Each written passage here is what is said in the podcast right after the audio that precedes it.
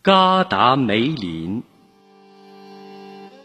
爷爷在世的时候喜欢喝酒，喝着喝着他就会哼唱起这首老歌。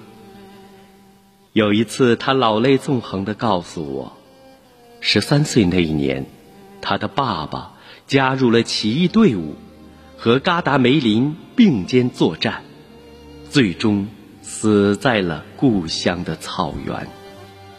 长生天哪，你睁开双眼，看看这被血泪浸透的科尔沁草原吧。温暖的蒙古包被烈火烧光了，风吹草低，再也看不见牛羊。军阀匪徒横行霸道，贫苦牧民受尽了折磨。草原上到处是百姓们揪心的哀嚎啊！哈哈哈哈，你已经不再是梅林了。不能保护百姓，就是当一辈子的梅林，也只是个奴才。我明白了，牧民们就是剥下一层皮也不够王府摆一次宴席，农民们劳累一年的收成也不够王爷和福晋点一盏烟灯。老百姓过不上安生日子，就是因为有你们这些吃人肉喝人血的魔鬼。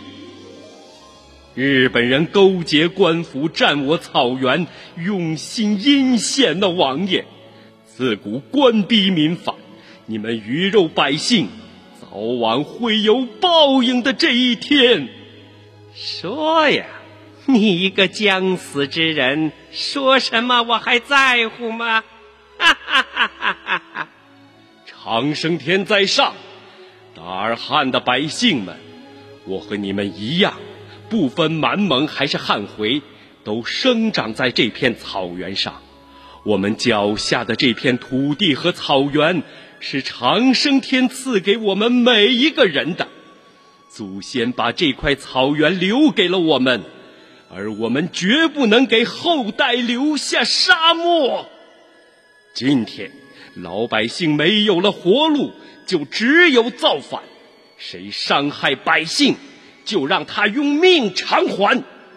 在这里向长生天起誓的是我，嘎达梅林。来吧，哈哈，试试你们的胆量，冲这儿开枪！放心，草原上的男人不会跪着死。哦，这嘎斯内塞罗，哦，朗嘎罗呢，这金嘎。